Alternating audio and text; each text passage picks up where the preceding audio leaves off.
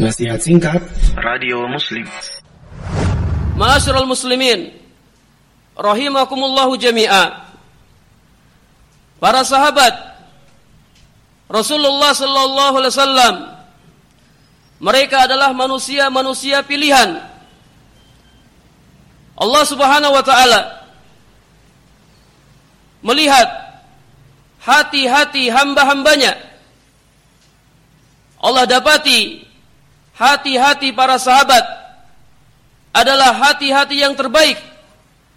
Sehingga Allah Subhanahu wa taala memilih mereka untuk menemani Rasulullah sallallahu alaihi wasallam untuk mendukung dan membantu dakwah yang beliau sampaikan kepada umatnya. Oleh karenanya banyak sekali dalam Al-Qur'an maupun hadis-hadis Nabi sallallahu alaihi wasallam kita dapati pujian-pujian terhadap para sahabat.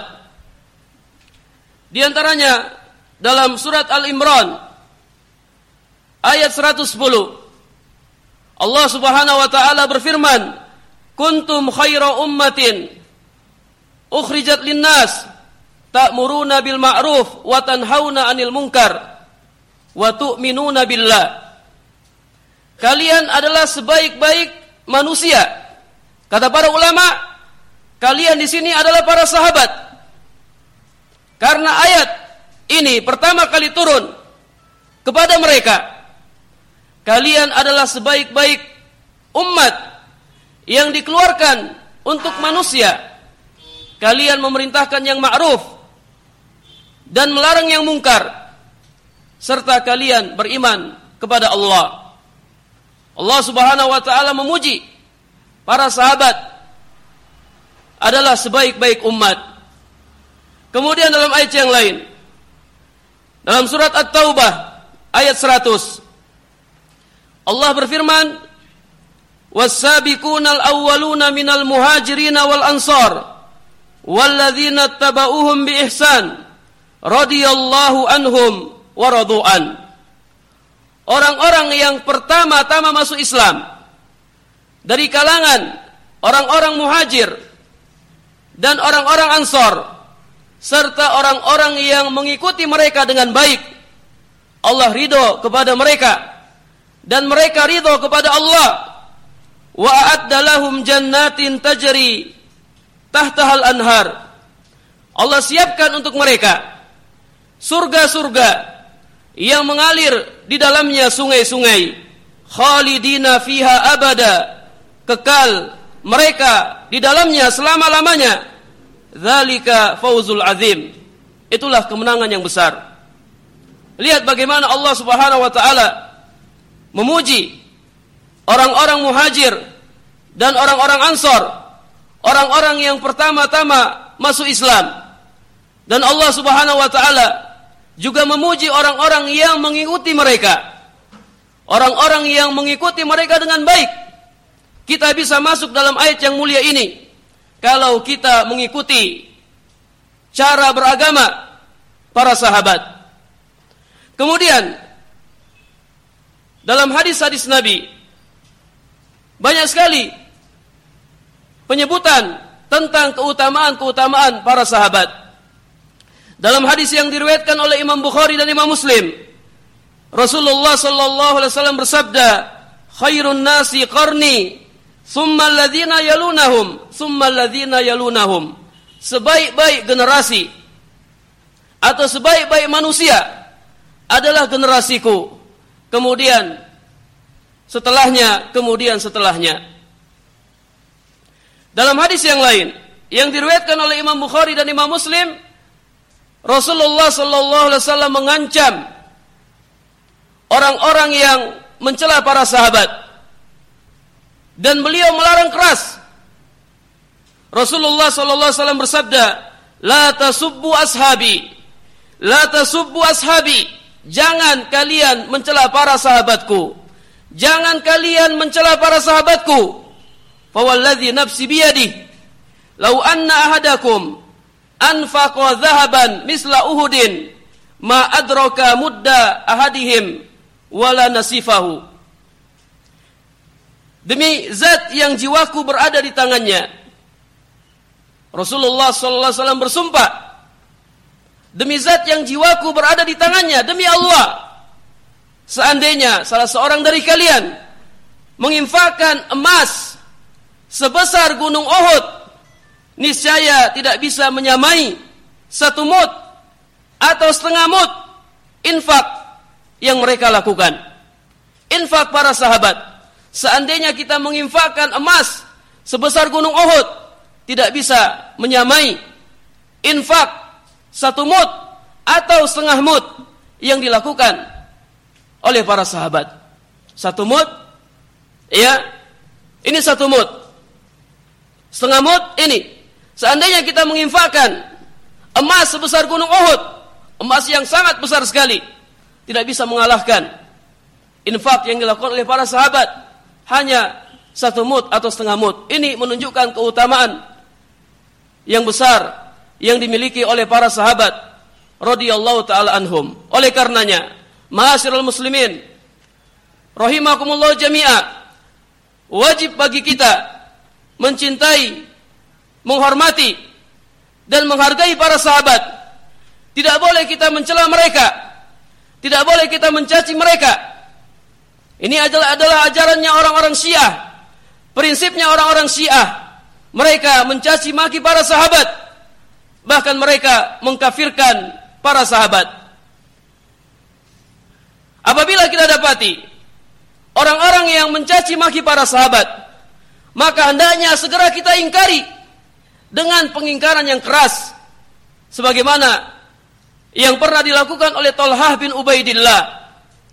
Al-Imam At-Tirmidzi meriwayatkan dalam sunannya dari Malik bin Abi Amir dia berkata jaa rajulun ila Tolha ada seorang laki-laki yang datang kepada Tolha Tolha bin Ubaidillah sosok sahabat yang sangat mulia yang dijamin masuk surga Rasulullah sallallahu alaihi wasallam bersabda Tolha fil jannah Tolha di, di surga Kemudian beliau juga bersabda tentang keutamaan Tolha. Man aroda ayyanzura ila syahidin yamsi ala wajhil ardi falyanzur ila Tolha. Barang siapa yang ingin melihat syahid yang berjalan di muka bumi, maka hendaklah dia melihat Tolha bin Ubaidillah. Keutamaan yang sangat besar.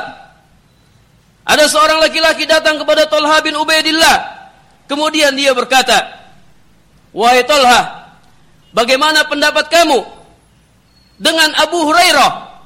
Kami banyak mendengarkan hadis darinya yang tidak kami dengarkan dari kalian. Jadi laki-laki ini dia meragukan sahabat Abu Hurairah radhiyallahu taala anhu. Kami banyak dengarkan hadis darinya. Yang tidak kami dengarkan dari dari kalian. Maka apa jawab? Talha bin Ubaidillah. Talha bin Ubaidillah berkata amma an qad sami'a min Rasulillah sallallahu alaihi wasallam ma lam nasma fala asyuk.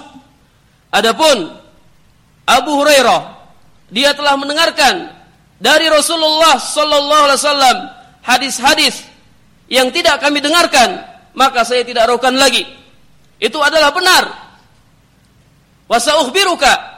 Saya akan kabarkan kepadamu. Inna kunna ahla buyut. Wa kunna inna ma na'ti Rasulullah sallallahu alaihi wasallam gudwatan wa, wa. Sesungguhnya kami ya adalah orang-orang yang punya rumah.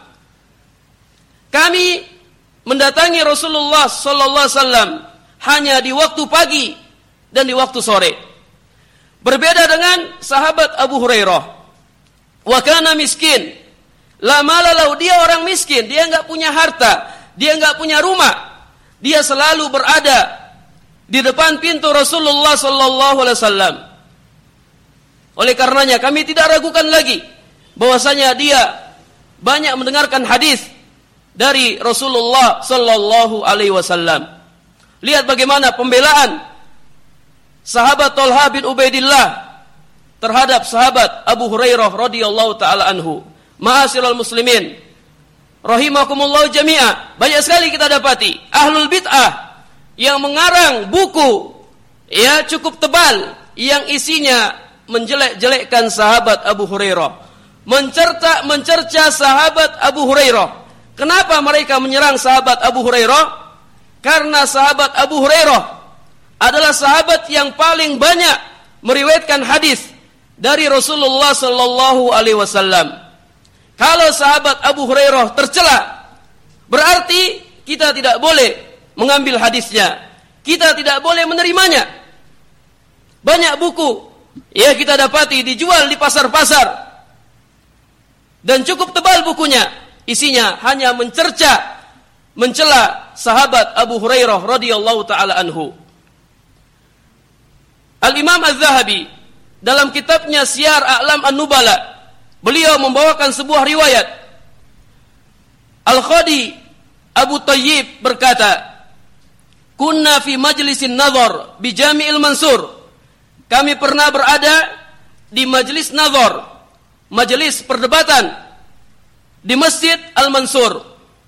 Faja'a sabun khurasaniyun fasa'ala an mas'alatil musarrah. Lalu datang seorang pemuda. Dia bertanya tentang masalah musarrah. Musorro adalah hewan yang dibiarkan ya susunya mengembang, susunya besar, tidak diperas, kemudian dijual. Apa hukumnya menjual hewan musorro? Kambing, sapi atau onta yang tidak diperah susunya, dibiarkan terlihat besar sehingga menarik hati pembeli. Apa hukum menjual hewan musorro? Fatola babid dalil. Lalu pemuda ini dia meminta dalil. Apa hukumnya dan tolong sertakan dalilnya. Maka ia disampaikanlah kepadanya hadis Abu Hurairah yang menjelaskan tentang hukum al-musarrah. Faqala wa kana Hanafiyan. Laki-laki ini mazhabnya adalah Hanafi. Dia mengatakan Abu Hurairah ghairu makbulil hadis. Abu Hurairah ghairu makbulil hadis. Abu Hurairah hadisnya tidak diterima. Abu Hurairah hadisnya tidak diterima. Maka apa yang terjadi? Famastatamma kalamuhu hatta saqata alaihi hayyatun azimatun min sakfil jami. Ucapannya belum selesai, tiba-tiba jatuhlah ular yang besar. Jatuhlah ular yang besar dari atap masjid. Fawasaban nasu min ajliha sehingga orang-orang pun mereka lari, mereka kabur melihat ular yang sangat besar.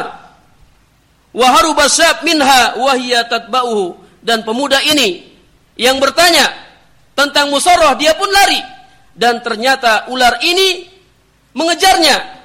Ular ini mengikutinya sampai-sampai orang-orang ketika itu mereka mengatakan, "Tub, tub. Bertobatlah kamu. Bertobatlah kamu." Lalu pemuda ini berkata, "Tubtu, saya bertobat, saya, ber, saya bertobat dari perkataan saya. Saya bertobat dari per, perkataan saya."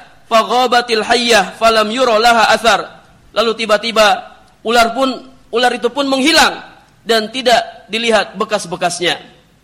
Lihat bagaimana Allah Subhanahu wa taala menyegerakan azab, menyegerakan siksaannya di dunia bagi orang-orang yang mencela para sahabat. Ini disebutkan dalam kitab Syiar Alam An-Nubala karya Imam Az-Zahabi Syekh Muhammad bin Saleh Al-Utsaimin rahimallahu taala rahmatan wasiatan beliau menjelaskan dalam kitabnya Kitabul Ilmi ketika beliau menerangkan fadailul ilmi keutamaan-keutamaan ilmu Syekh Muhammad bin Saleh Al-Utsaimin berkata annal ilma yabqa wal mal yafna. Bahwasanya ilmu itu kekal sedangkan harta itu akan punah harta itu akan binasa. Lalu Syekh Muhammad bin Shalih Al Utsaimin beliau mencontohkan fahadza Abu Hurairah radhiyallahu taala anhu. Contohnya adalah sahabat Abu Hurairah radhiyallahu anhu. Karena rojulan miskin dia adalah sahabat yang miskin sampai-sampai diriwayatkan dia pernah pingsan karena kelaparan. Akan tetapi kata Syekh Muhammad bin Shalih Utsaimin, hal yajri li Abi Hurairah dzikrun fi asrina hadza am la? Kata Syekh, walaupun sahabat Abu Hurairah sahabat yang miskin akan tetapi apakah nama sahabat Abu Hurairah disebut-sebut pada masa kita ini atau tidak? Jawabannya yajri katsiran. Nama beliau banyak disebutkan di majelis-majelis, di atas mimbar, di pengajian-pengajian, di ta'lim-ta'lim. An Abi Hurairah, an Abi Hurairah, an Abi Hurairah, an Abi Hurairah. Sahabat Abu Hurairah, ia boko. Walaupun orangnya sudah meninggal, tapi namanya terus disebut-sebut. Beliau disebut-sebut bukan karena beliau kaya. Akan tetapi beliau disebut-sebut karena ilmu yang beliau miliki. Li'annal ilma yabqa wal mal yafna. Karena ilmu itu kekal sedangkan harta itu akan akan punah.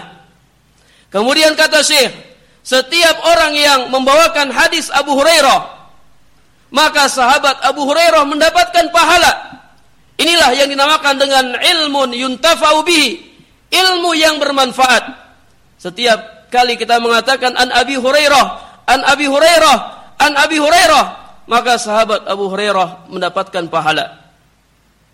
Oleh karenanya, ma'asyiral muslimin rahimakumullah jami'a, fa'alaina bi talabil ilmi. Hendaknya kita menuntut ilmu. Hendaknya kita menimba ilmu. Banyak sekali majelis-majelis pengajian. Hendaknya kita manfaatkan. Kita tuntut ilmu. Karena dengan ilmu, keimanan kita akan bertambah. Dengan ilmu derajat kita akan tinggi di sisi Allah Subhanahu wa taala yarfa'illahu alladhina amanu minkum walladzina utul ilma darajat. Allah mengangkat orang-orang yang beriman di antara kalian dan orang-orang yang berilmu beberapa derajat. Kata para ulama, orang-orang yang beriman dan berilmu kedudukannya lebih tinggi di sisi Allah dibandingkan orang-orang yang beriman saja. Dan pengangkatan derajat ini terjadi di dunia dan di akhirat. Di dunia orang-orang yang berilmu mereka dihormati, mereka dihargai dan seterusnya. Dan di akhirat kelak Allah Subhanahu wa taala mengangkat derajat-derajat mereka di surganya. Mudah-mudahan Allah Subhanahu wa taala memudahkan kita semua untuk bisa mencintai para sahabat, menghormati mereka dan menghargai mereka. Dan mudah-mudahan Allah Subhanahu wa taala membinasakan orang-orang yang mencela mereka, orang-orang yang mencaci maki para sahabat Mudah-mudahan Allah Subhanahu wa taala membinasakan mereka dan mudah-mudahan Allah Subhanahu wa taala memudahkan kita semua untuk bisa menimba ilmu dan mengamalkannya. Wassallallahu ala nabiyyina Muhammad walhamdulillahi alamin.